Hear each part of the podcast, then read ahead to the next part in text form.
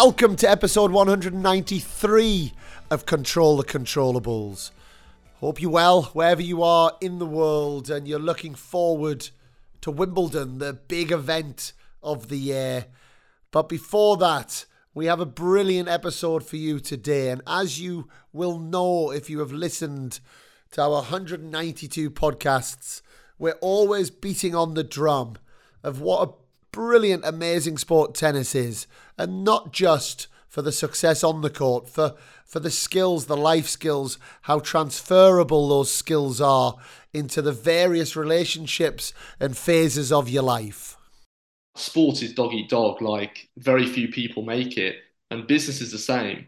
You know, very, very few people make it. And I think that's where the tennis made such a difference because, you know, let's, you, you have to be a little bit unique to Crazy. want to do six hours a day to go in the gym and then to actually go in the gym two hours later and, and kill yourself again in the gym and all those sort of things. And business is the same. And you you know maybe the people that were also founding coffee businesses didn't have that sort of experience of of sort of the brutal work that you have to put in to be a professional athlete. And what gives me even bigger pride is this is a former pupil of mine, you know, somebody who I was fortunate enough to work with from, from a young age. He was a brilliant tennis player. He didn't quite know how good he was. And he, he had a fantastic tennis playing career up to the mere age of 20 years old. And then he burnt out. You know, many of us know that feeling. And he took a little bit of time, he reset himself, and now here he is, age 29, he set up Triple Two Coffee. He has won Entrepreneur of the Year for under 30s. He is someone now, Triple Two Coffee has now been sold to the Cook's Coffee Company, and they're sitting with 125 different coffee shops and food stores all the way around the world. And Dave puts this down to his tennis journey, to what he learnt, and the positives, the negatives, and the fact that he's been able to turn those around into building this amazing brand and this fantastic life for himself. It is such an important story, guys. It's a one that will leave you inspired. It's a one that will leave you feeling like your challenges are normalized. And I hope you enjoy it. So, pass you over to Dave Hodgetts. So, Dave Hodgetts, a big welcome to Control the Controllables. How are you doing? I'm very good, Dan. How are you? I'm good. It's it what a what a pleasure to have a an ex student of mine and and Dave. I think you know the starting point for me. Uh, I one of the last times I saw you, I think you were age 19 or 20 back in 2014 sort of period. And the word I would use is I saw a burnt out tennis player. I saw uh, a tennis player that yeah, it had been through the trials and tribulations that I think a lot of people listening to this podcast will be able to associate with. You know, the eh, the the feeling like you've been in a boxing match with Mike Tyson for 12 rounds, you know, and and just weren't weren't really in that headspace to it looked like at that point to to move your life forward in, in the right right way. And now we fast forward eight, nine years, you know, you you have been the entrepreneur of the year under 30 under 30s in the hospitality industry you know as well as many other awards. You've had massive success with triple two coffee. You're now part of the cooks coffee company that that owns 125 coffee shops and food stores worldwide. You know you've had incredible success. I'm certainly very proud of you. What's changed in such a short period of time?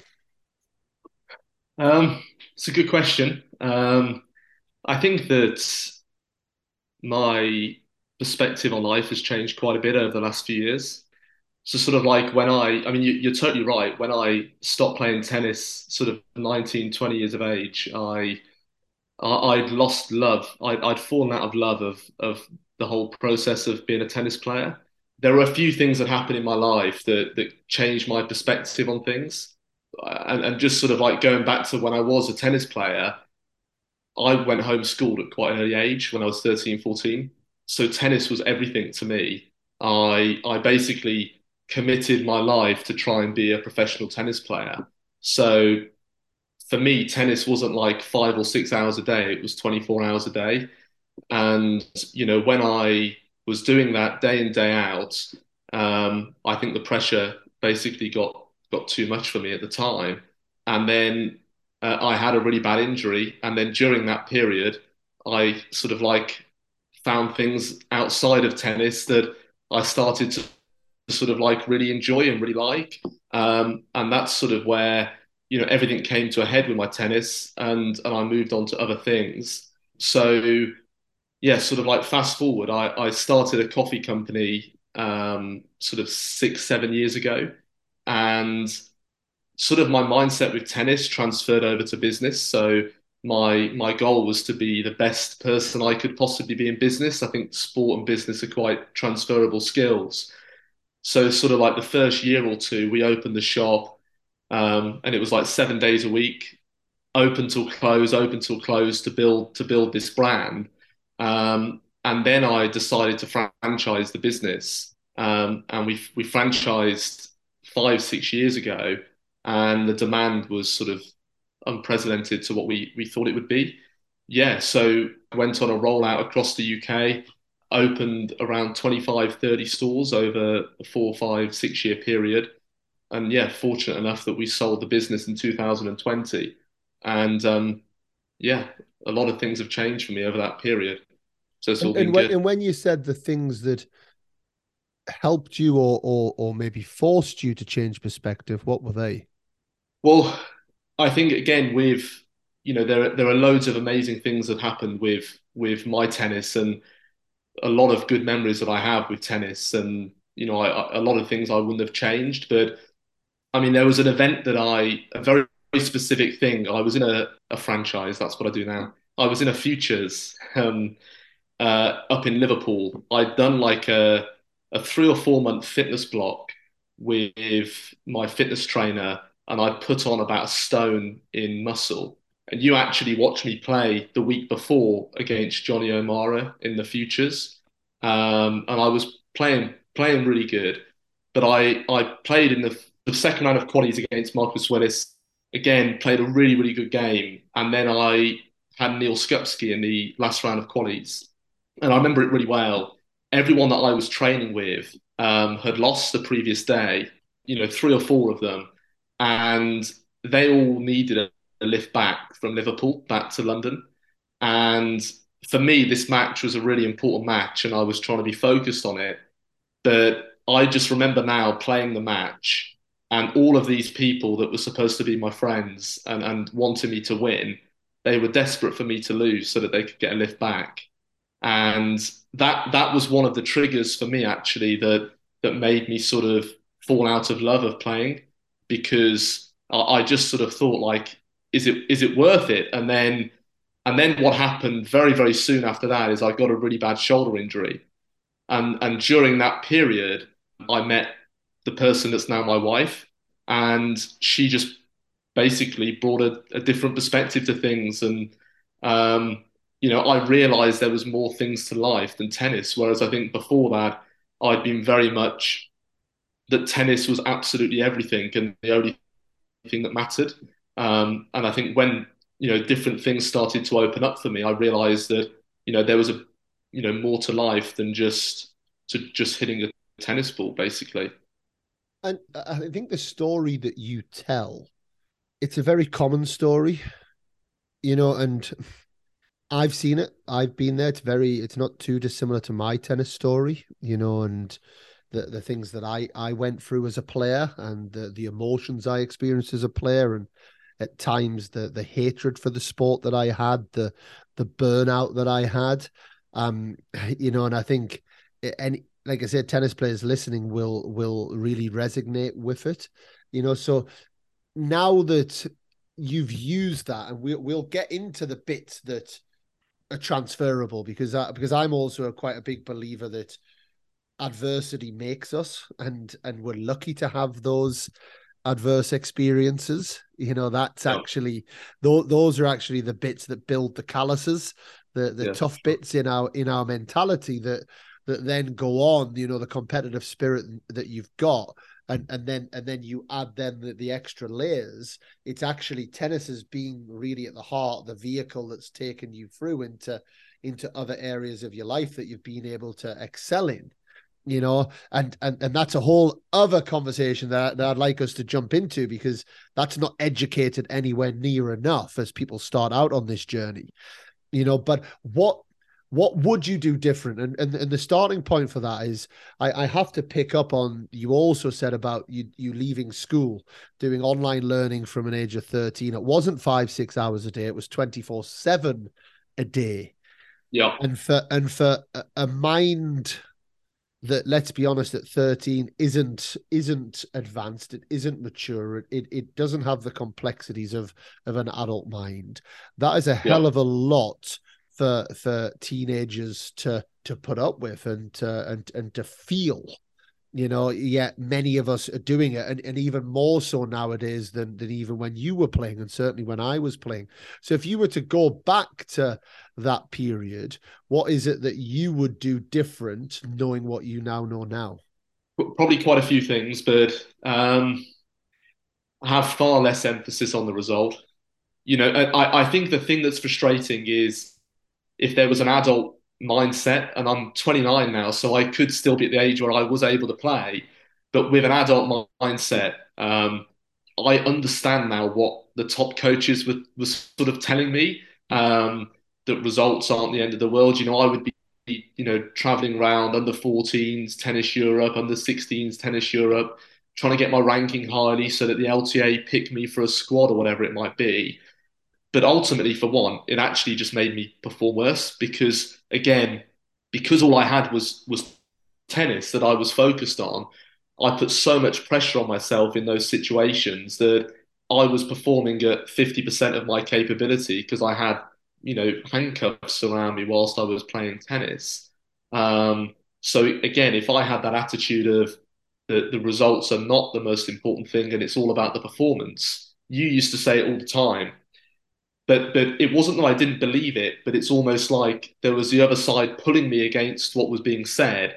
That actually, yeah, I, I agree that performance is important, but I really want to like I need to win now, and and I think that was something that that held me back, and and I think the other thing, again, quite a few things really, but there was a massive emphasis on if you weren't at a certain level by a certain age, you weren't going to make it. And that was a massive problem, I think, really. And that was actually LTA driven more so, probably people that went that route. Again, you didn't have that mindset, and I know that. But um, the sort of feedback I had was if you're not at, at a certain level by 18, 19, you're not going to make it. So if I'm 19 years of age and I'm in a futures and I don't qualify, I, I have that attitude that actually I, I'm at the point where I'm not going to be able to get to the level that, that I I want to get to and that I need to get to to be able to make a living to be a professional tennis player. Um, but obviously, since then, you know, you see that the people that actually maybe the ones that go to to American uni, the ones that have a more process mindset, um, you know, are 28, 29, and or people are peaking at 25, 26, 27. and and when I was 18, 19, I, I had quite a junior, quite a junior mindset, but also I wasn't fully developed really. Um, you know, so I might have been less developed than somebody that was the same age as me or more. And and it really takes until you're 24, 25 for that to sort of level out. Um, so I think it was sort of like the mindset was it's a sprint and it's it's not it's a marathon, and that was like you know one thing that I would have done done differently. Um, I mean, I can I can talk for an hour about the things that I do differently and, and advise on, but let me just jump in on, on making it because yeah, yeah. I because we hear a lot about making and, and and if I'm honest, I don't know if it's an only British thing. Yeah, you, you don't hear it as much in Spain. Definitely not. Yeah, and and actually, people downplay making it more in Spain. You know, yeah. we'll have kids at the academy who bloody good players, like really good 13 year old years old, like kids who, if they went and played tennis Europes, could win tennis Europes. But they're like, no, why no, why would I travel? I can play I can play a tournament a tournament 45 minutes away. you know, and if I go two hours away and I lose in, in the quarterfinals, what's the point? I'm not like I, am not I'm not going to make it as a tennis player. You know, I'm you know it's not even it's almost now you could look at that as defeatist, but it's yeah. my my I look at it a bit differently because I go well. Have you made it now? I, I don't. You don't need to tell me how much you sold your company for, but I can see by that clock behind you, you've done all right for yourself. You know, so in, in terms of you know, that perfectly shaved beard. You know, you haven't done that yourself. So I, I, I, can, I, I, can see that. but but you've you obviously have done very well, and, and I would argue, well, you haven't. Yeah. Nobody's what's made it. What's made it mean? You know, and this is it's it, because yeah. it's not just a tennis thing.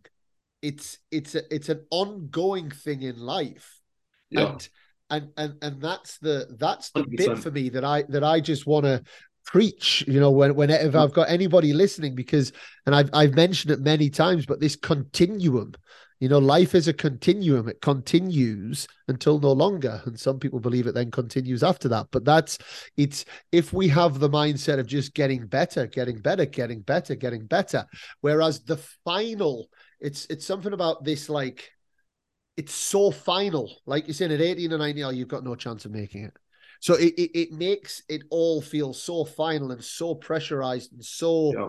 stressful that that actually how can you enjoy that? Hundred percent. I mean, it's definitely a British thing, but it was always I think making it for a British player. Well, when I was playing, was probably making a living.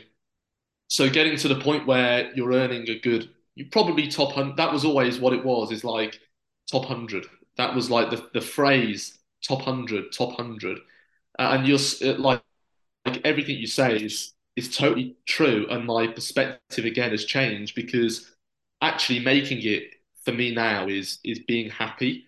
Um, if you're not happy in what you're doing yourself, or if you're not, you know, engaged in what you're doing, or if you're not enjoying what you're doing, then then actually you can never be fully satisfied with yourself. And I've had periods of that as well, where like when I when I sort of originally sold Triple Two in 2020, that was the point where I sort of visualized a bit like being a top 100 tennis player, that I would be like jumping up and down, celebrating, you know, yep. the happiest man in the world. But actually, I, I still felt a little bit, you know, like there was there was something missing somewhere.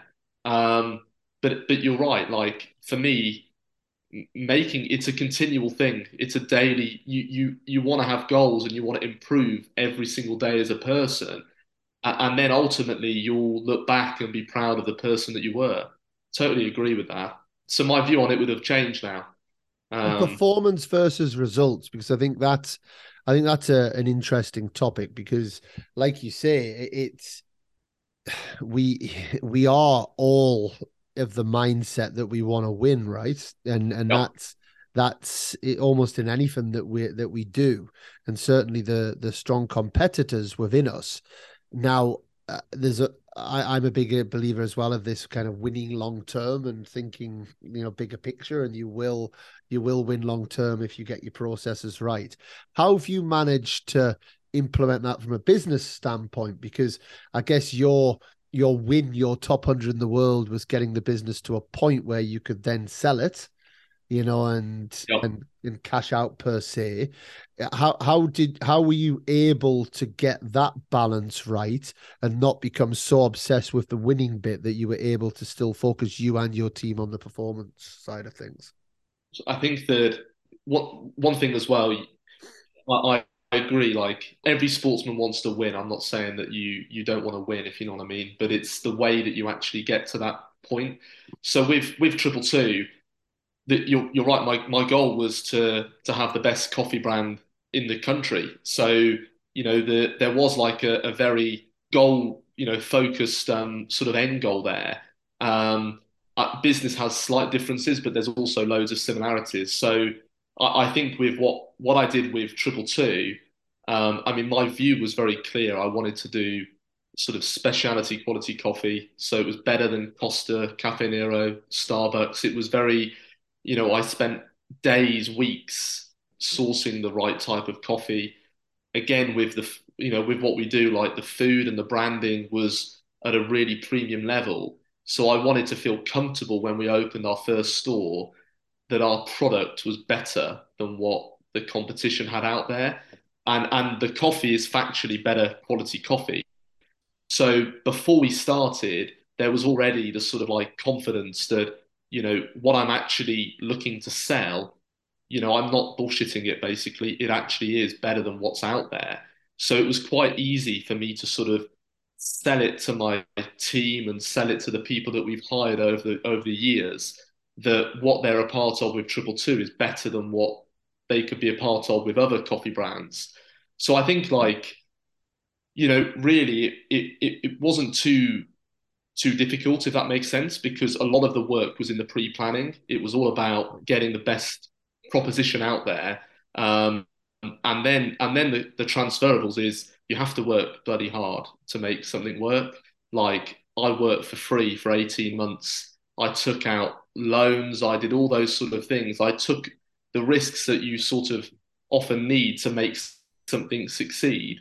And I actually think that that making triple two work was probably harder than when I was doing my tennis, or it was equally, let's say, it was brutal. Um, but the similarities as well is like sport is dog eat dog. Like very few people make it, and business is the same. You know, very very few people make it, and I think that's where the tennis made such a difference because you know, let's you, you have to be a little bit um, unique to Crazy. want to do six hours a day to go in the gym and then to actually go in the gym two hours later and, and kill yourself again in the gym and all those sort of things and business is the same. And you, you know, maybe the people that were also founding coffee businesses didn't have that sort of experience of of sort of the brutal work that you have to put in to be a professional athlete. So that's where I think I I had like a step above maybe other a lot of other people starting businesses is they came from a background where you know they went to school all day you know they did their homework and, and there's nothing wrong with that and they did their uni, they did that whole course. And I came from a totally different background on that, you know. You work with I John feel Hicks. like amazing, yeah. John Hicks will set anybody up to set a business up. Yeah, yeah, yeah. He used to tell me stories all the time of people he coached that were sort of like business entrepreneurs now. Um, but no, I mean, I was pretty lucky to have John Hicks coach me. That's for sure. I mean, he was, uh, yeah. Is he doing all right? Is he all good? He's good. He, he was on the podcast. I've I did I did watch that one, but it was yeah, a couple so, of years ago, so I'm just checking up that he's okay. He's he's good, John. But yeah, that was that was. We'll have to get him back on it at some point. But uh, yeah, for, yeah. for me, that when I was when I was looking through all all of the information on, on the business, I came across the company ethos, and and honestly, it could have been the ethos of developing a world class doubles team or or or a, a world class team around a top singles player as well you know and and that's when we talk about transferability you know and i'll just go through them and i'd love to get your thoughts afterwards and then maybe where you got these from and how you brought this together but you know high yeah. high high standards you know ultimately you know the the value of excellence you know driving excellence on a on a day-to-day business um business first, you know, and that's again something I talk to the doubles guys, Lloyd and Harry, you know, every single day. It's you know they've got to ultimately put their their job, their business first in, in everything that they everything that they do. Staying curious, you know, constantly, you know, where where is the the world of tennis going? You know, what how what are other people doing? What what's the the the new patterns, the way of staying ahead of the game, the way of looking after their bodies. It's all, all very very similar. You know, creative collaboration. You know, the same within the team. You know, nothing nothing stands still for forever. And then my my favorite which is which is basically control the controllables in a nutshell which is which is taking responsibility you know, and anyone that that is that has success in anything. And these are things that I'm preaching on a on a day to day basis. You know, with a with one of the top doubles teams in the world, with the team at the academy. You know, so talk us talk us through them and and how you bring those to life. I, I just basically copied it from what you used to say to me. Um, hey, there must be a percentage for Soto tennis in this somewhere. Hundred percent, yeah, yeah. I think you should be looking at that for sure. I, I think it, it sort of like goes back to you'll you'll never be happy unless you're trying to be the best that you can be. And you know, that's sort of like one of the main things is you've got to be prepared to to push yourself to the limit of what you can be if you want to succeed in anything you do. Um, so I think like the ethos that we tried to to sort of create really was, you know, one that people, you know, want to want to and need to try and be the best version of themselves. Um, and, and like stuff like staying curious, you know, you should in business you need to be constantly. I mean, to be fair, doubles, tennis, and that's all the same. You need to be constantly innovating and improving. You know, so for me, it's you know constantly innovating different drinks, different food, maybe different marketing plans to get different people through the door, innovating on properties. So um, we've started opening in in like residential development. So when we started, we used to open from like seven till five, and we were very much coffee based. But the last two stores we've opened, we open till ten at night, and we turn into a bar in the evenings, and it's it's all residential. So people that work from home go there. Obviously, the, the drinks people don't have to drive because they can walk to and fro their from, from their apartments or, or houses. So we've sort of innovated and, and stayed curious to the to the market and the industry. And again, like tennis, like you said, is the same. You you should be constantly looking to innovate the way that you you see things and that you play and that you communicate. Um, I think they're very much the same. So yeah, that's sort of like where it came from. And also, you know, if you think of if you look at the two, you know, tennis if you want to be the best out of out there, you've got to be better than Djokovic, let's say. In in the industry I'm in, if you want to be the best, you've got to be better than than Costa or Starbucks or Pret. You know, you're talking pretty big players with pretty huge budgets behind them. So you have to be really nimble and thinking of different things and different ways to to how you can sort of like uh, you know get a level above what these guys do. Um, and where like one of the things that we can do is because they're so big, it takes them so long to innovate. Whereas we can make decisions, you know, I can make a decision tonight and I can change the way that we we manage our business. But yeah, it's ever evolving. And how do you because it's one thing you're you're an athlete. You've come from a, a, a, very strong tennis background. You know, for for for you listening, Dave was one hell of a tennis player. You know, and he's been very humble in in that, but he he, he really was. And got got got to got to a very high level in terms of how how he played how he played the game. But not all of your employees are. So so it's one thing for you to have this this vision, this work ethic. This is the way it needs to be. We've got to drive standards. We've got to, you know, we've got to put it in, guys. You've got to be curious the whole time. The reality of that is some people or most people they're probably working to put a few pennies in the bank to put some food on the table to look after their kids or to do. So how are you how are you able how have you been able to and what are some of the big challenges that you've had in terms of managing people and bringing that through into your culture? So yeah i mean that's a really good point. And and when i say that you want to be the best that you can be there's a there's a limit in terms of it, is ultimately in your control. So it's it's only I can control what, what I do, but I can only tell you a certain you know a certain amount of information. You've got to want to actually do it yourself. Um, so one of the the sort of best bits of advice someone gave me in business was if your team can be doing 80% of the maximum, you know, 80% and, and working at that level, then you've done well in your job. And, what I mean by that is, um, I used to have the mindset that everybody, when I started, you know, people should be, you know, why aren't they working at the intensity that I have or, or, or care as much or whatever? And when I got given that input and matured a little bit, my perspective again changed. It was actually, if I can get 80% out of these people, then, and, and, and these 20 people around me are doing 80% at their capacity, then actually I'll be moving in a positive direction every day. And, and so will they, because there's the reality that not everybody wants to be a really successful entrepreneur. Not everyone wants to be the world number one tennis player. Some people are happy to just put food on their table, but everybody wants to do a good job and feel like they're adding value. So again, it, I think it's I, have adapted a much more sort of balanced approach over the time. Um, and the other thing is tennis again, the same thing with coaching. You you have to read the personality. So with me, there are one or two people that sort of go all the way with me, and, and you know I'll be doing other businesses with them, and they work ridiculously hard.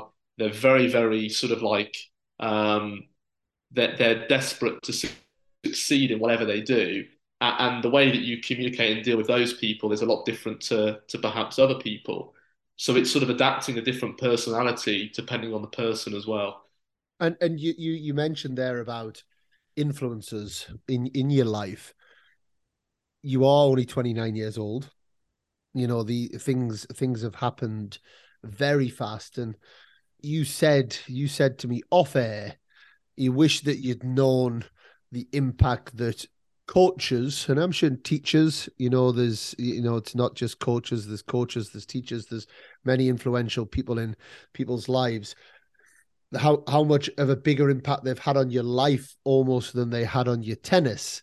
And and it, it's it's something that again I think sometimes goes goes unnoticed. You know, we think of sometimes people just think of tennis coaches about sorting forehands and backhands out.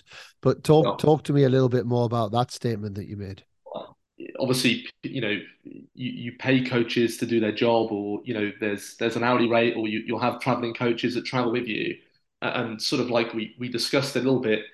You can look at it as are they giving you value for the forehands or the backhands that you're you know you're being you're being taught, but there's such a bigger influence from from tennis coaches. Really, I mean, I work with John Hicks, I work with Rob, who I think you've had him on your podcast, the traveling traveling coach. Not yet, um, no. But Rob you not? Smith, Sorry, Rob Smith's amazing though. Rob Rob Smith, yeah. Um, and, and actually, that's probably one of the things that I sort of semi regret that I I sort of moved on at a time that I was working with him, and, and, and I'd improved so much working with him, really. Um, and then obviously the time that I had with you in in Soto, and before then as well, because we you know, obviously I was with you in Edgbaston and spent a lot of time, you know, I mean years really, but the influence that that sort of the three of you, you know, probably mainly mainly yourself. I spent most time with you, but the three of you had on me, you know, not just with tennis was was massive. Just the the different perspective that I've that, that I feel like I was an adult almost when I was 21 because of some of the the sort of learnings I had with you guys, and and some of the things that you guys would have said at the time, I wish that I would have sort of like grabbed hold of it now. I, I remember in Soto, I was 17 and you said, um, you know, make the most of it now because time will just go by so quick and you won't realize it. And I remember you saying it, and I just thought, like, yeah, good, you know, good one, you know, like good one, old man good, yeah, good one. You know, like you've you've sort of like you're at that point, so you're feeling a bit, you know, a bit a bit older. You were probably like thirty.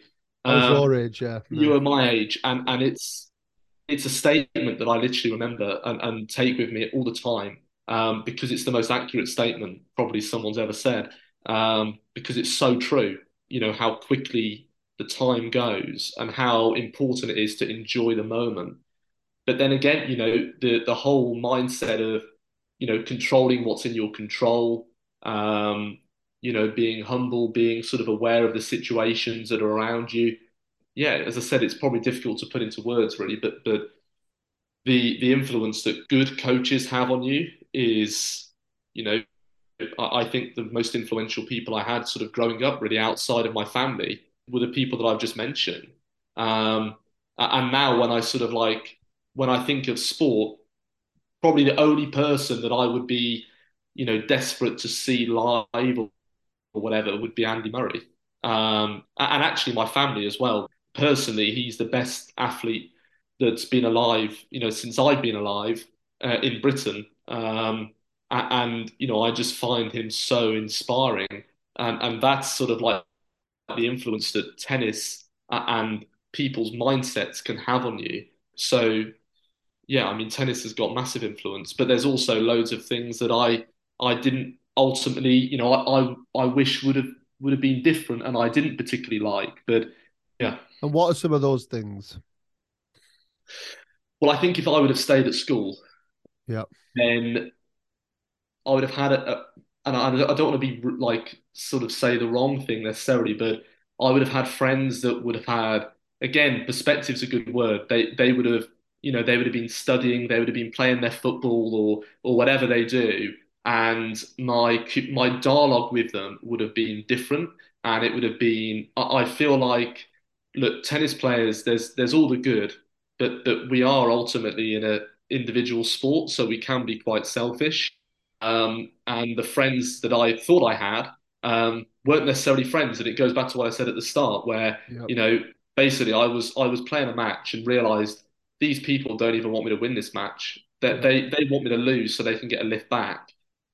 And and you know I've been on trips to you know Turkey where I'm playing against a Turkish player and and all the Turkish people are cheering the double fault I hit. And and when I win a point, the British players literally you can tell they would have preferred the Turkish guy to win. And that mindset I think is just so poisonous in the in the business. I do not get it but my friends were those people. Whereas if I'd have had, you know, friends that would have been, you know, outside the tennis world, I could have had a different sort of dialogue with them, you know, and I think that would have made a big difference to me. Um, so, you know, I would have changed that. And I think that the British culture of, and maybe it's changed now, but it, it definitely was British players wanted British players to lose. Um, and then you go into a European country, especially Eastern Europe, and and they're like throwing rocks at you to make sure that the other guy wins. So I think like you know things like that I would have changed. Probably would be the two two main, probably the main one really. I think you hit on a really good point there, and it's it, it's. I'm going to go dark for a minute, and and I'm going to ask you about maybe uh, your darkest moment because I think, I think most I think most of us in in the tennis world have had those moments. I certainly I had one. I had one in Rome a couple of days ago when when the boys were nine five up in the tiebreak and missed a couple of volleys on top of the net and lost 11-9 to Tiafoe McDonald. And it, it's the intensity, even now at 43 years old, the intensity, the pain of like, I'm away from my family. You know, my kids are crying when they go to bed because I'm not there and I'm here and that's happened. And oh my goodness, if they'd only won that, then the money that they would have earned and the points that they would have earned and the ranking that they would have earned and it all would have felt like it was it, it, it seemed uh, right and possible. And and, w- and when you're dealing with those things as a youngster it's really hard Yeah, to to to know what to do with those emotions. And, and like you're saying i think you bring up a really really interesting point. When people are looking at the sport and, and in this instance tennis as their everything it's their friendships it's their first kiss it's their counselor it, it's it's all of the roles and it becomes too intense and uh, so so then so then Yeah. expectations rise. And what it seems like's happened to you is again what would have happened to to many of people before you after you. There's then this realization that actually they're not really my true friends. And and Yeah. actually it, they, and, and they would have been in some ways but self we're selfish beings at the end of the day. And and we're in a very selfish sport. You know it's an individualized sport. I think coaches think quite selfishly parents do players do.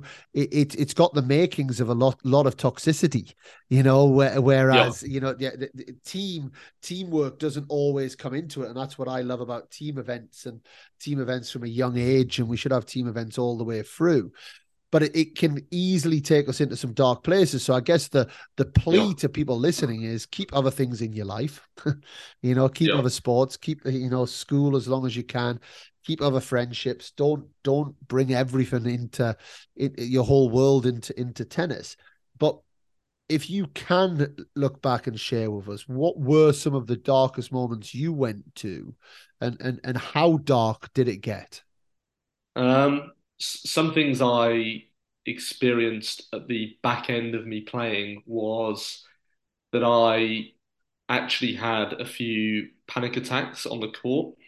Um, so and and it was actually in the it, it was at a period that I was at the back end really when I was actually starting to not actually I was playing some pretty good stuff. Um, and there were you know I would go onto the court and um, literally think I'm having a heart attack on the court. Um, and there were there were points where I mean I didn't know what it was until I've aged a little bit. I I genuinely had to stop but obviously my opponent was thinking that you know, you've got 20 seconds, like serve, oh, yeah. and I'm there thinking like, mate, I'm, I'm, I think I'm going to collapse on this court, um, yeah. and, and, I would, um, and, and again, it comes down to the the pressure that that I probably put on myself, and only now do I realise what was going on almost. Um, you know, I, I was in a pretty bad place with how I started to suffer from from stuff like that on the court, which was which was not ideal. I mean, I, I think that tennis, there is, not with everybody, but you have to be a little bit obsessed to be a tennis player and a little bit addicted to to doing what you do. You know, I, I would say I was addicted to playing tennis, to being the best tennis player that I could be. Maybe you know, obsessed or whatever. You know, you get up every day. As I said, to do what you do every single day is quite extreme. And for me, you know, I could easily get addicted in a good or a bad way. Um, and I think that happened with business as well, like my focus on triple two. And what I'm trying to say is if you're focused in the right things, it can be the best friend that you have and a really good skill. But when I stopped playing tennis, I didn't really know what I wanted to do and I felt pretty lost. I hadn't got the A levels, I didn't want to go to college and and I'd say that the sort of like six month period after I stopped playing tennis was the darkest period of my life. Really, um, it was it was pretty horrific. I actually phoned you um, when I was in London, and I'd stopped playing, and that was probably the darkest place that I'd ever been in. And you might not remember me phoning you, um, and I think like the point I'm trying to say, I'm I'm actually like struggling to hold it in a little bit, talking about it. But you know, when I go on about the influence of people in that moment, the t- and it was a horrific moment for me. And as I said, I won't go into it really. I, actually picked up the phone, called you for input and to try and like help in that situation. And it was 10 years ago. So you won't remember, but I remember. I do. Um, I do remember. How do we stop this, like in, in within the industry? Because it's and, and it's uh, I had Pat Cash on, you know, Wimbledon champion. Yeah, and he talked about the same thing, and it was it was this whole bit that we hold our own self esteem up against our results and up against the perception of how we're doing and how what people think of us. And you know we're, we're putting our whole life on on on on that. And you know i i have a son that plays tennis at age 12 and you know he comes back and he's the things he's saying you know uh, it's it's like oh my goodness no i don't want you going down this road of saying these things. You know that you're a yeah, yeah. you're a wonderful kid. Like it's it stop comparing yourself to other people you know just enjoy what you're doing you know and and and and I've got a lot of experience and I'm trying to to feed those messages you know same with you know working at the, at the top end of the game now you know we're giving these messages but it's it's it's not easy it's it's really yep. not easy and it, and, and it almost feels like in in some ways you have you have benefited from somewhat early recognition of this dark place. Yep. like, like, it, like, like, almost, it, it almost feels that most people seem to go through through this journey, and it's like, oh, I'm doing this. This is what I'm doing, and then because I was there as well, you know, and I, I, I started gambling when I stopped playing you know and i think yeah it's it's it's something that and it took me into a into a dark place for a good period of time and luckily with the right support and family around and uh, an amazing wife and you know all of these I, I i was able to come out and use that energy into into something really productive which was soto tennis academy and and yeah. that in a, in a nutshell is, is a very similar story to yours you know yeah. but in, in its in very its, very similar and and, and and, and I think it's quite a common I think it's quite a common story and that's why I think it's so good that you you can open up and you can talk about that because I think there's so many people that can learn learn from it. And it's it, it, that that ability to be able to grab a hold of yourself and ultimately control the controllables you, yourself yeah. go, right this is it's it's about me. It's about what i'm trying to do here. Yeah. and and and what what are those bits in my control? Let's stop worrying about all the bits that are out of my control which tend to be the which tend to be the things that throw us into those dark places. I think i agree. And, and also i think with with me or with with probably all tennis players is it's very, very black and white like success or failure. It, it's not like a you know like you said like a sort of like a a steady curve where we're just looking to sort of improve at whatever we're looking to do every day. When i finished playing tennis i literally thought i was the biggest failure. I thought i'd let my you know the, the, all the generic stuff. I'd let my parents down you know my my parents were very, very supportive and backed me massively with amazing. with my tennis. They were amazing. Um, and, you know, they they were amazing, and and and I sort of go, okay, well, I've I've let my parents down, I've let all these people down.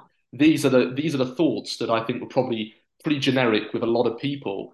Um, and then I was like, well, I'm a failure. I haven't achieved what I wanted to achieve. Um, and and then I sort of, you know, you get yourself into that rut, and then and then I look at it and go, well, what am I going to do next in my life? Because yesterday I was trying to be a tennis player to win mm-hmm. Wimbledon. You, know, you lose the label. You you lose the label of. Yep. You lose that. Yeah. Identity. massively, and, and then that's obviously where the, the the downward slope starts. And also, I think because it's so black and white, the, the downward slope is pretty drastic. I mean, for me, it was anyway. It wasn't like this guy is struggling a bit. It was like where's David? Like the guy. I mean, I didn't. I I literally clocked out of tennis for about three or four years when I stopped. I mean, I, I, I didn't want to hear from anyone other than when I spoke to you, but I didn't want to hear from ex players or I didn't want to know what, what was going on. It was so dramatic, the mind, like the the whole situation. But then where I was lucky is I had great people around me that helped me out of it, and you know I am determined and, and, focused. And I use that sort of tennis player or that, you know, that ambition in me. And, and I said, you know what? You know, failure is a terrible word that you shouldn't use. You know, tennis got me to a really good place and I learned so many things. But now I want to try and be the best person that I can be in in my business venture. And I managed to break that sort of negative spiral by having a new focus and that was my focus was okay i want to set this up and i want to make it really successful. I want to have lots of shops and i want to be you know i want to win awards and i want you know to be recognized for that side of, of what i've achieved as well. And, and i think that's how i sort of managed to get out of that spiral. But, but where what you said is right at the start is life goes on every single day. There's not like a st- there's a start and an end but it's not every day. Um, and, and that's where I need to keep finding new things to be excited about and to keep, you know, um, looking forward to. Because, like I said, I think that that I've got a very sort of obsessed attitude, and that can be good and it can be bad. So I want to put all my focus into the good things and keep developing. Um, but I think with like tennis players and, and getting people out of that that sort of place, I, I don't know what the the solution is necessarily because you you can tell people something, but they have to believe it. And I think the parents are massive. They have to buy into it as well because you know what parents can be like. Um, and like if oh, all, that mindset amazing, of it's Dave. the ones that you coach are all amazing, I'm sure. All amazing. But um, I mean, it's when I look back and think of some of the things that parents do on the side of the court, it's actually it's actually quite comical. Um, sort of how serious people take like the under 13, under 14 you know, oh my God, like the one parent, obviously not naming names, dragging his son off the court when he lost a match. It's just embarrassing. But anyway, there's loads of great parents as well. but but I think it's that the mindset of it being a marathon, not a sprint, and and very much with me, it was like I almost had a, an alarm set on when I was like 18. And if I'm not at a certain level at 18, I'm in big tr- trouble. And that's just not true at all.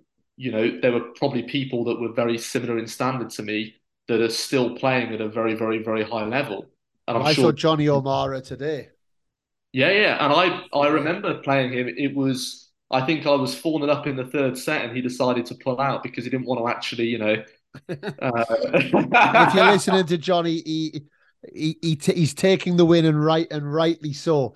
Can I can I, can I ask you, Dave? Do you do you look back at your tennis fondly now that you've you've had time to reflect over the last eight nine years? Yes, yeah, I do. I, I mean, I when I was sort of 12, 13, I had a choice between tennis and football, and I don't regret the choice I made at all.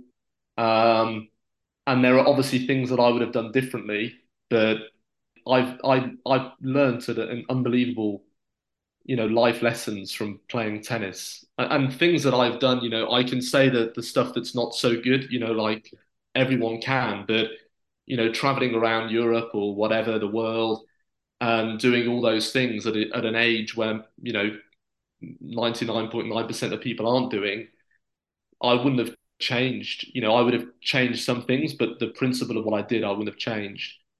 Good, because that's that's that's also important because I think you know we've we've we've talked about your journey and we've linked it to mine a little bit as well. And you know it, it it doesn't always sound glamorous but it's it's important that we get the realities out there. But there's very few people that I speak to that regret it you know and I think you know the the the upside of of going through it and and like I say sharing and, and people learning through it are massive. So I'm going to ask you a question that I I ask. I'm going to ask you two questions that I ask all of my guests uh, in uh, uh, over the last few episodes. And the first one is, what's one question that nobody has asked you, but you've always thought that they should have asked you? I suppose maybe are you are you happy? I think. I mean, that's a question that my mom and dad might ask me, but that perhaps isn't probably asked enough. Um, potentially. So yeah. I've got a great question, Dave. So, are you happy?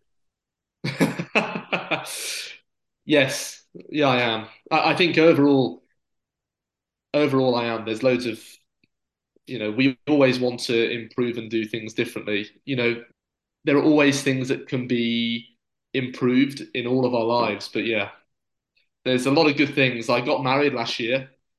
We might start a family soon. Who knows? And um, I'm in a pretty happy place. Yeah. So it's all good. Good. And if you were to retire tomorrow, what would you want people to say at your retirement party? Um, probably that I was funny, caring. Peter, Peter Crouch. Peter Crouch doing the robot. uh, I, I, think really that they that they thought I was a genuinely caring person. Um, that that people were glad that they had me in their life and I was a positive energy. Um, I think that's the main thing. You know, whether people thought that I was actually somebody that that made a positive difference to them and saw that sort of personality traits in me. That those I, have got to be honest, like the way I think now is more philosophical. I, I don't get me wrong, I want to succeed in business, I want to make money, I want to do all those things, but that ultimately, I, I'm not stupid. When it comes to my death day, people will not care about my successes at that degree. It will be what sort of person I was. Very nice. And and I, as someone who knows you very well, I can safely say that that's exactly what people would say at your retirement day. You know, it's a it's a long it's a long way to go. You know, and I, and I think anyone that's listened to you today as well. You know, it really, I think you've been really inspirational. You know, with the the your story, the way you've shared it so openly. You know, and and I certainly, on behalf of everyone that listens to this podcast, massively thank you for that, Dave. Um, so what what's next? What's next? What's next for you? For for triple two? What's you know where where does this all go? You know where where do you take it? Because you're a young pup. You're a young pup that's already achieved so much. So so much to look ahead to. So what's next for you? So again i'm not sure if i should be saying this but i'm i'm hoping obviously i've done the process with with triple two and Cooks so we've we've listed in the uk it's all gone really well but but i'm really looking to move on and do my new next thing so i'm looking to probably um, move on from triple two um, hand over the reins to some new person or whatever. Um, and I, I want to open a few new businesses. I want to do a new coffee brand. Um, I'd like to use my tennis um, background and do something in sport or gyms potentially. Uh, and then, you know, maybe we can link up. I, I want to have like a, a, sort of a podcast side of things and, and stuff as well. So I've sort of got like a relatively clear plan from a from a business perspective what I want to do. Dave, we need we need a rival. I'm sick of winning the bloody sports podcast of the I can't I can't podcast compete. of the year awards.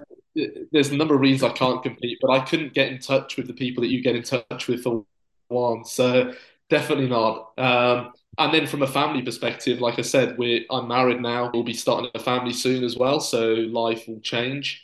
Um, Dave, brilliant, and you you know what comes next. You know we can't we can't let you go without the famous quick fire round. So, are you ready for Control the Controllables quick fire round? Go for it. Tea or coffee? Coffee. Singles or doubles? Singles. Serve or return? Serve. Roger or Rafa? Roger. Underarm serve or not? Yes. Net cord or not? Yep. Serena or Venus? Serena. A medical timeout or not? Depends who's taking them because some of them are definitely a bit dodgy. So I'll say no. What does control the controllables mean to you? Um, to just be in control of what you can control. So to to focus on your yourself and not to focus on things that are not, you know, that you're not responsible for. And what's one rule change that you would have in tennis? Um, for the tiebreak at six all to be to ten. Controversial. And who should our next guest be on Control the Controllables? I don't know. I mean, I, I mentioned Rob Smith. I mean, he to me, he's a pretty, you know, inspiring in what he does. So I think he would be pretty good. Rob Smith is on the list. Let's get him on there. Dave Hodgetts, you've been a you've been a pleasure, mate. And on, from a from a personal side, it's it's amazing. I'm I'm incredibly proud of of you and what you've achieved, but not about what you've achieved, about about who you are becoming, who who you who you have become over the last few years. You know how you've taken all of those lessons from this this tennis journey you know whichever way we look at it look at it it's it's never easy you know nobody has an easy easy journey, but I, I also strongly believe that the investment is worth it, you know, and you are oh. testament to that, the, the return on that by throwing your heart and soul into it. You know, when you get on on the other side, you know, you see what a fine young gentleman you've become and someone that's that's doing some great things. So the very best of luck and, and a big, big thank you for for sharing so openly. No problem. Thanks for having me, Dan. Well, he's grown up, hasn't he? He's done he's done all right for himself as as old Dave. That's what I said to you, wasn't it? He's not the 17 year old that I remember anymore. yeah, and it, it is. It's just, it's so good. And Dave, if you're listening, a big well done. We're like proud tennis parents over here in Spain, and, and everyone at the academy is as well. Not just for what he's achieved, but I think the way that he articulated it, you know, and it was quite, it was quite moving actually listening to it and and just hearing that all of all of these experiences, I say it a lot. There's almost there's no such thing as a as a bad experience or a good experience. They're just experiences because they all just filter into what I guess becomes our perspective, our personality, our character, and and he's used his challenging experiences to turn them around into into being a, obviously a brilliant boss and a brilliant entrepreneur who's who's going on and, and doing doing great things in the world. So it's it's really really lovely to see. We've talked about it quite a lot, don't we? Those transferable skills from tennis and he's just given this brilliant example of how he's used those and he's such an inspiring example i think like listening to him i was like wow the boy's done really well you know just someone that has come out finished their tennis playing days just does not know what to do like he said he, he hadn't I hadn't gone to college, and I remember that feeling well myself. We talked about it after the Pat Cash um, episode, and and you mentioned that speaking to Dave as well, how he felt, you know, winning Wimbledon and still felt his whole identity was wrapped up in tennis and winning and losing matches. Absolutely. And I talked about how I felt when I came out of college and stopped playing tennis. I was like, well, who am I now? You know, if I'm not Vicky the tennis player, like what, what am I? Who am I? And I knew what I wanted to do, and I still felt like that. So uh, for me, it was so interesting and inspiring, and I felt when I was driving, listening to it. It's so important that this is normalized and that people are hearing these stories because every year there's going to be players stopping every month, every week, every day. And you know how he felt is is exactly how nearly every person feels when they stop playing tennis.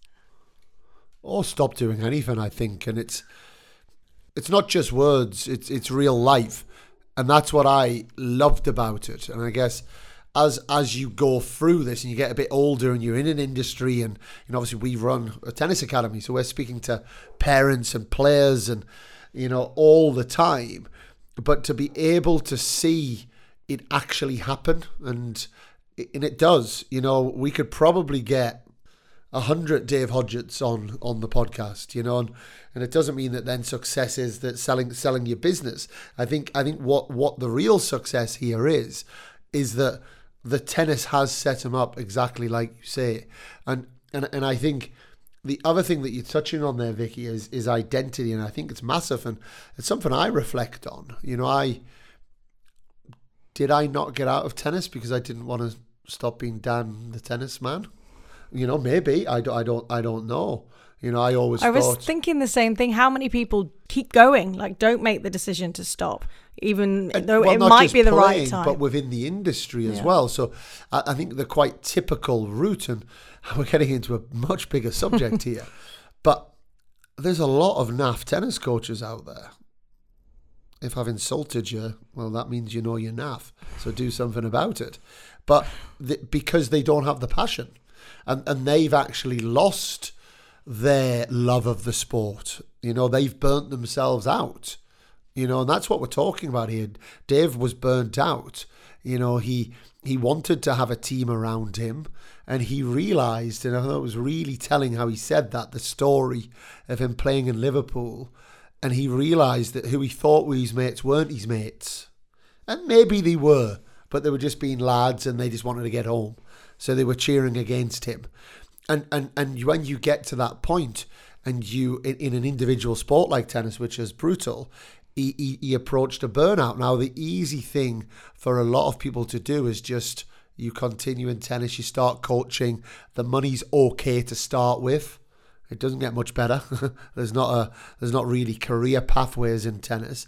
And then you get stuck because you then get a mortgage, you then get married, you then have responsibilities and and almost part of me thinks the fact that Dave got into such a dark place got him out of the sport and and then he was able to then use the skills in in in something else which I think there's something interesting in that. And and like I say, I, I certainly was in some dark places about tennis, you know, and I, I, absolutely love tennis now. My my joy of love of tennis now is completely different to when I was younger. But I think a lot of people don't ever really get out of that. And the point I'm making and it's a bit harsh saying NAF coaches, because but there's NAF people in all fields, is those coaches are passing on that negative energy and that negative feeling they have about the sport. And and I just think it's it's amazing what Dave's done with it. Well, he said he had that edge, didn't he, over his competitors? Which, and you know, you know, we, we were both at college in America. Student athletes in America um, are handpicked by the biggest companies. You know, they really see and appreciate and value athletes and how hard they have to work in their sport and balancing school, university, and all the things he was talking about, you know, the, being able to put in the long hours, the hard work, the brutal, he called it brutal, didn't he? The brutal hours, brutal hard work to get his business off the ground. And um, resilience was another word that came up. All these things that you know kids don't even realize that they're learning and developing as they're playing tennis playing any sport really. Um, yeah and he, he he talked about that edge that set him apart for the rest which i thought was really interesting. But going back sorry back to when he stopped i know we're really hammering this point home it was the him saying he felt like a failure that made me really oh hit uh, hit something listening to it in terms of how many people feeling feeling that and stopping playing. And he said he felt like he didn't reach his goals his potential. You feel like you're letting your parents down coaches whoever so many people. That is a really really strong feeling that so many people feel. I mean just just think of you know all the parents at our academy all the players at our academy and the sacrifices that the families are making the players are, ma- are making financial emotional everything. Um, and then to get to 18, 19, 20 and just say, actually, I'm not going to play anymore. It is a massive kind of burden on players' shoulders. And it was, it's so nice to hear Dave's story to see, well, actually, it wasn't, you know, all these things you think they've wasted your money, wasted your parents' time, all these kind of things. Actually, no, you haven't. Look what he's gone on to achieve and, and has t- used all these skills look at what on he's gone to achieve. I think it's really a really important and inspiring story for players of a similar age or any age really to hear. It's an investment. Yes. And and that's and that's the message we've got to get across. The the, the problem is you try and get that across and a parent and player say, well, not me. That's not me. I'm the superstar. I'm gonna, you know, I'm the anomaly that's gonna go on and win, win, win. And I don't give me that negative energy. It can it can be viewed as ne- as negative, but that's what it is. It's an investment. It's it's an investment in your future, and it's it's an incredible sport. We've got stories like Dave's that show that. There's many, many, many. We call it the success equation everyone is successful if you throw yourself at something. You get in the right environments, learn. You learn fast, fail, learn. You know, and, and you and you take that with you, and and that is the bit that we're talking about the normalization in our sport of of the end game. It's not it's not the end of the world. It's that continuum that we've been talking about. And how do we help tennis players? And it'll be the same in other sports transition into into something else and understand that's a part of their journey and understand that it's all success. It doesn't it doesn't have to be deemed deemed as failure because failure affects our self-esteem self-confidence and so many other things. And that's the bit that sends so many people into a dark place. It's a serious thing well it's, it's it's it's players understanding that it is exactly right. It is part of the journey it's not, oh, it's all ended now. What am I going to do? What on earth am I going to do? It, that is part of the process, part of the journey. You say to the kids at the academy all the time, you know, your tennis career is only going to be for a certain amount of time and then you've got 30 40 50 years afterwards you need to have a plan for what you're going to do after that and uh, but yeah un- understanding that it will come to an end i think is is and and that's okay and it's is, not is big is um did he say if he's still playing? No, I don't. I don't think I did ask him that. And he knows his tennis though. Still, he called. Sorry, Dave. I feel like I've uh, I've robbed you of your French Open predictions, which were bang on. He called Iga and um, Djokovic. So he obviously still know he still knows the game very well. well oh, he knows who the favourites were. Well, yeah, he did say they were boring. was that the boring prediction? But he got them right. He got them right. Not all, only one person on our panel for French Open got it right. Dave, so. Dave's the sort of lad. I'm telling you, he's going to be like the over 35 world champion over 40s. you know, he comes out of tennis, falls out of love with it, goes and smashes it in another field, and then goes, Hey, I've got a bit of money now. What do I do with my, my money? Comes back to Soto Tennis Academy. I saw his backhand out, and before you know it, he's in Turkey winning the over 35 world champs. Um, we could talk forever on this. It's a, it's as you can hear, a, a passionate subject of ours. It's behind all of our philosophies at the Soto Tennis Academy. It's why we set it up. You know, this it's an educational academy. It's not just about the tennis, and we say that in the in the way that absolutely it's about being the best tennis player you can be, but it's about understanding all these transferable skills. It's very close to our heart. So thank you for unlocking the passion, Dave, and and we hope you listening at home uh, uh, have the same have the same passion on this subject. Send us your thoughts. And you'll be hearing from us again in a few days because as we said at the start of the show, it's Wimbledon. It's SW19. I almost went into the theme tune then. It's no Sue Barker at the end oh, of it, though, this God, time. don't. Gutted. Uh, it's, it's strawberries and cream. It's Pimm's and lemonade. It's, it's, it's, as I said on, on the last one, it's for me itchy eyes because the, the grass courts are being cut. But it's got always a brilliant event, and we will be bringing you our panel in the next couple of days to preview what again I'm sure is going to be an amazing Grand Slam. So watch out for that one. But until next time, I'm Dan Kiernan, and we are Control the Controllables.